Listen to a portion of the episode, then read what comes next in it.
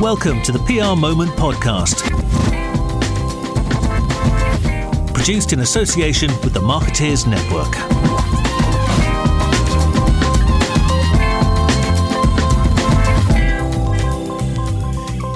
Welcome to a bonus PR Moment podcast. Um, I'm chatting to Andrew Bloch about PR pitches and PR mergers and acquisition trends in the UK PR and public relations scene at the moment. Um, for those of you that don't know, um, Andrew is was a co-founder at Frank PR and is now PR lead at the pitch intermediary AAR. Um, and he also is a partner in PCB and advises them on its acquisition strategy in the agency market. Before we start, a few plugs from me. The shortlist for the PR Moment Awards is now out, so do get your tickets for the awards night. The London leg is on the 28th of April, um, so it's coming up. Um, and all the details are on the homepage of the Moment Awards microsite. Also, thanks to our PR podcast sponsors, the PRCA. Andrew, welcome back. Thanks for having me back, Ben. So, come on, I've been looking forward to this. Uh, give us give us a few headlines on uh, the uh, the biggest and most significant pitches you've seen over the last uh, month or so. It's been a busy busy period actually. Obviously, kind of start of the year is always a good time for new business. So, you know, a couple that I've been involved in personally through AAR was the Nintendo pitch, where MSL hooked up with their neighbours, um, Taylor Herring, to create a combined entity and took away that piece of business. Um, so, was, which pitch was that? That was Nintendo. Nintendo, yeah. Um, so that, yeah, that was a big pitch that sort of concluded at the start of, of the year. Um, Holland and Barrett was another one that I ran. Um, then who was the, the previous incumbent at Nintendo? Just tell us that who that was. Nintendo, that was pretty green. They yeah. had the business for seven or so years. So, so they they had a good run, hadn't they? Had a great run. Yeah. Did some great work. Yeah. Um, but I think Nintendo wanted wanted a change. And but you, yeah, you quite often see that with consumer brands like that, don't you? Seven years is, is about as long as you hear of an agency it, having a, having that sort of retained client, isn't it? It's yeah. I mean, it is. I mean, I'm actually working on a pitch at the moment where the incumbent's been in place for 18 years. So, oh. um, generally speaking, I would say you know three four years is a is a good innings right. with a client, and then often for you know reasons of just keeping things fresh and new energy and new approaches, they they go to market and look for someone else. And the Holland and Barrett pitch was one of yours, was it? I hadn't realised that. Yes, so Holland and Barrett. Again, they'd been with their agency um, for a long time. I can't remember the exact length of time, but also serious innings. Um, again, pretty hard fought pitch, which the academy came out victorious. Um, how, how many um, people were involved in that pitch? In terms of different agencies? Yeah. Um, three agencies at, at, the final stage. Um, I think you know we, we always talk about the right number of agencies, and in my mind, sort of three to four is the right number. Anything more than that is probably a bit unfair on the agency and indicative of an indecisive client. You know, if you see three to four good agencies, that is enough to make a decision for them. Any others? Um, the Virgin O2 pitch, which concluded a couple of weeks ago, Mischief came out on top of that. That was a, a biggie, quite a significant one, you know, off the back of Virgin and O2 merging. So that would be exciting to see what they came up with. Um, Innocent. Uh, what, which bit of the which bit of the work is that? Because the O2 is one of those that has there's quite a few different agencies work on different parts of the business, isn't there?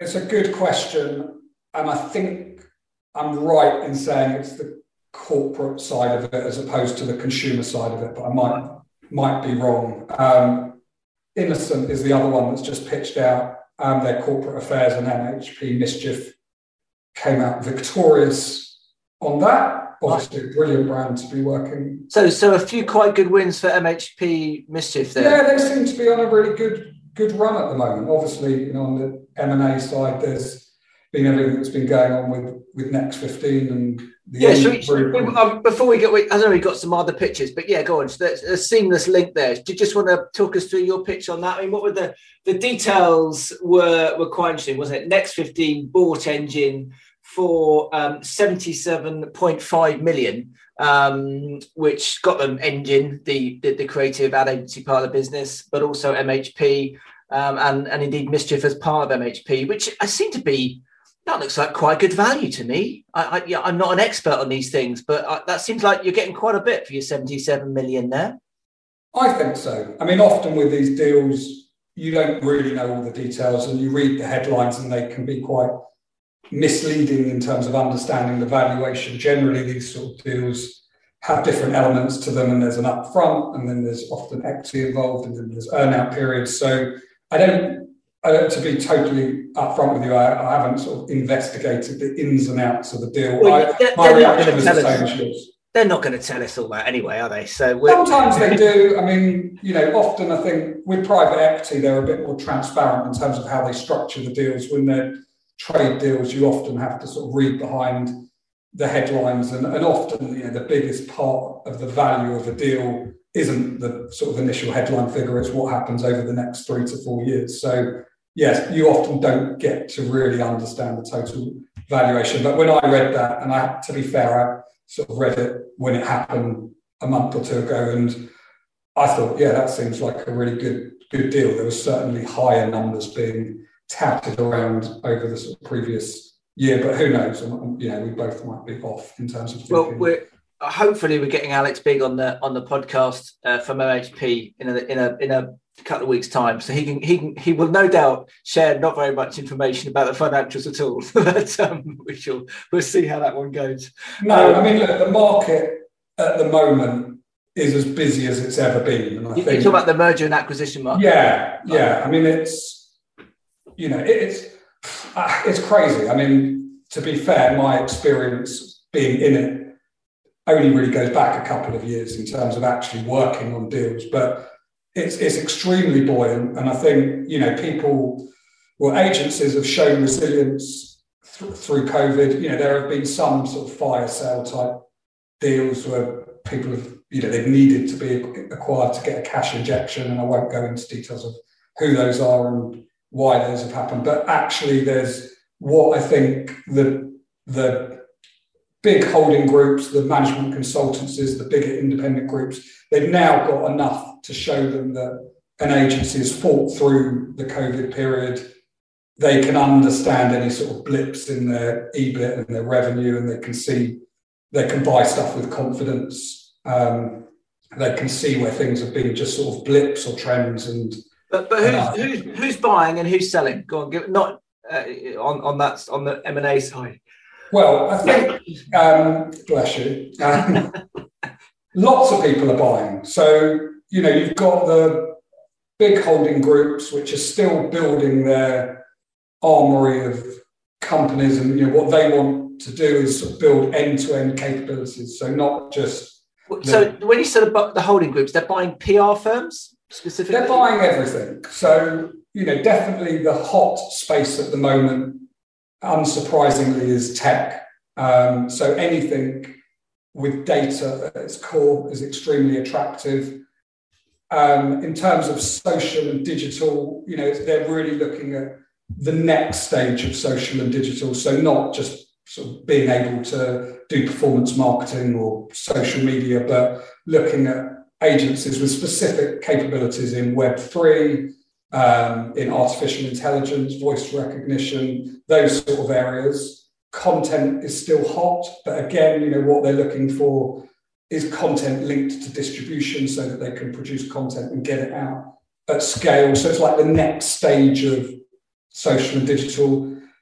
PR, you know, there'll always be a market for PR, but you know, if you just look at it pragmatically, a lot of the big groups, a lot of the big management consultants, they've got their PR agencies within their group. So unless it, it needs to offer them a specialism, so that might be travel, it might be consumer, it might be public affairs, or it needs to open up new geographies, um, or it needs to help them with their diversity and inclusion. Or but but coming coming down a layer then, because the uh, I get that that the so that there's if you're a if you're agency looking to sell, you need to have a niche, basically, don't you? And that's probably if you're a PR agency within there looking to looking to sell, then the holding groups might want to buy you, but it's probably unlikely, isn't it? Because they've already got PR firms who are who, who yeah, unless it offers that specialism. But there's now, you know, there's an emergence of independent, smaller groups, that sort of next. Exactly. That, that's where I was going to go. So just talk us through about that because they're the ones who are who are driving a lot of that merger and acquisition, isn't it? It's a part of it. So you've got people like Stagwell Group, or you've got smaller holding groups like Enero, which you know were the people that bought my agency, who are you know now bought on an M and A person specifically to find them deals. So last year, you know, Hotwire acquired McDonald Butler, which was a really nice deal for them that helped them expand into different areas, different regions. Um, you've got people like Selby Anderson who bought Unity, I think, towards the back end of last year. Um, and then you've also got, might have been 20, yeah, a bit before that, I think, but yeah, go on. Yeah. Yeah, uh, I lose track of time. Been stuck in my home office for two years. No idea what's going on time wise. Um, but then you've also got um, the private equity. So that's what, you know, who have been prolific in making acquisitions because they're cash rich. Right. And that's and where that's where the chunk of the of the deals are, is it? That's where there's a lot of deals. I mean, there's deals across the board. I mean, some of the valuations that companies are achieving are, you know, eye-watering. Um, so certainly, you know, that. when you say companies, do you mean agency type? Agencies, yeah. So you know, getting really fantastic um, valuations. But, you know, ultimately the principles that have always been there are still there. You need to be showing strong, consistent profitability. You need a stable client base. You need to be able to show the opportunity for growth. Because if you're private equity, you know, essentially what they're looking to do is buy companies that they can build, help them grow, and then at some stage have another exit. You know, sometimes yeah. six, seven years on. But so uh, when you say private equity is hot, is it the same types of trends as you were saying uh, previously about which agency, what type of businesses private equity wants to buy? Is it is it people with data at their core? Is it for the next level of, of web web 3.0 or where, where um, are they? It depends. I mean, essentially. What, private equity tend, I mean, it depends what level you're going in at. The sort of stuff that I've been working on, they need scale. So there needs to be, they're, they're unlikely to buy, you know, sub one million pound EBIT companies. It's just not worth the hassle. Um, but there's a lot of private equity that are looking to build, you know, in effect, their own marketing services group. So, you know, that's where there is a space for you know, for example, a quite a big consumer PR agency, that, that there would be a space for that, whereas a lot of the holding groups already have that capability within them. Yeah, and is there is there a rule of thumb? I mean, for people who are listening to this sort of chat for the first time, it's it's normally valued on on a sort of ratio of profit, isn't it? Is is how these things tend to go. And at, w- at one point, PR firms had got up to about seven times profit. Then it fell down a bit to sort of five times profit. And obviously, always depends on whether you're in consumer or healthcare or w- w- where are we at the moment in, in that in that in that fun and games. Um, it's a it's a good question, and it changes from you know. I think now it's you, are sort of looking at high single figures, okay. sort of eight nine times so it's gone, it's gone up consistently over the last five years, hasn't it? But it depends. You know, I think if you're in a pretty traditional sector and don't necessarily have a specialism, it's probably going to be closer to five or six yeah. times. Well, and then you'll probably struggle to sell, won't you, if you're in that situation? Uh, There's buyers for everything. So is that what you think? Really? Yeah, it's, it's no different from a house. You know, if you price it correctly, there's someone that will buy it. If you overvalue yourself, you're going to find it difficult. But there's been deals done you know, Accenture Interactive did a deal last year at a 22 times multiple. Um, you know, there are deals that, you know, they're, they're eye-watering because, you know, if you're in a certain sector and you've got scale, it's all about supply and demand. So if you're one of the last data strategy companies with significant scale, geography, capabilities, you know, you can charge a premium because there aren't many of you out there. If you're offering a commodity service as an agency, and there's lots of you out there. But, but when you say there's a buyer for everyone, I mean, like, what, is there? I mean, the private equity ain't going to be buying a, a you know, a, a small. Okay, I get your point. Right? It's got to be making more than more than a million profit, I guess. But then, if you're if people listen to the show and they're I don't know they're a 10, 15 year old, who knows what, independent PR firm doing 3 million, 2 million, something like that, making a 20%, 25% margin. Is there is there hope for them? If they're, if they're, okay, so so who's going to buy them then? I would think it's either you know an independent group that is starting to build its own network, um, potentially private equity, but you know there's different structures and upsides and downsides of doing those types of deals. Depending on what, what their client base is or where their geography is, you know, they could be part of a bigger group. As I said, there's, you know, you can always sell. It's just, you know, my my job uh, you know, I work on both the buy and the sell side. So, you know, on the buy side, it's, it's, it's often very, very specific, targeted briefs that are normally related to a service function or a geography.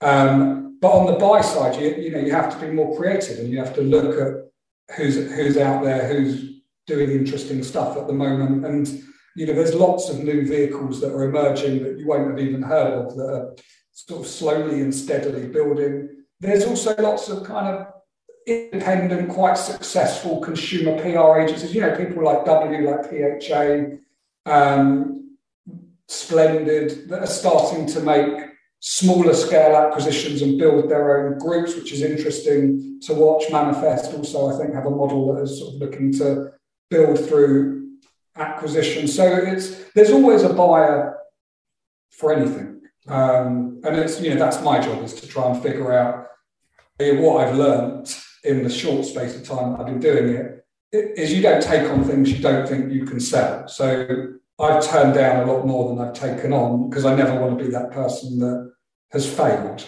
Um, and so far I've achieved a 100% success rate, but that is probably more down to the fact that I've been very selective in terms of you know what I'm selling and who I'm buying for and that kind of stuff. And of course, the two sort of merge into one. So the more you understand what buyers are looking for, the easier it is to sell things for people. Brilliant, Andrew. I'm uh, I'm going to leave it there. But I think there's, there's going to be something we're going to we're going to do another one of these shows in a couple of week, uh, weeks, I think, aren't we? We can we can talk some more around this topic because it's it's fascinating. Um, but Andrew Bloch, thanks so much for coming on the show.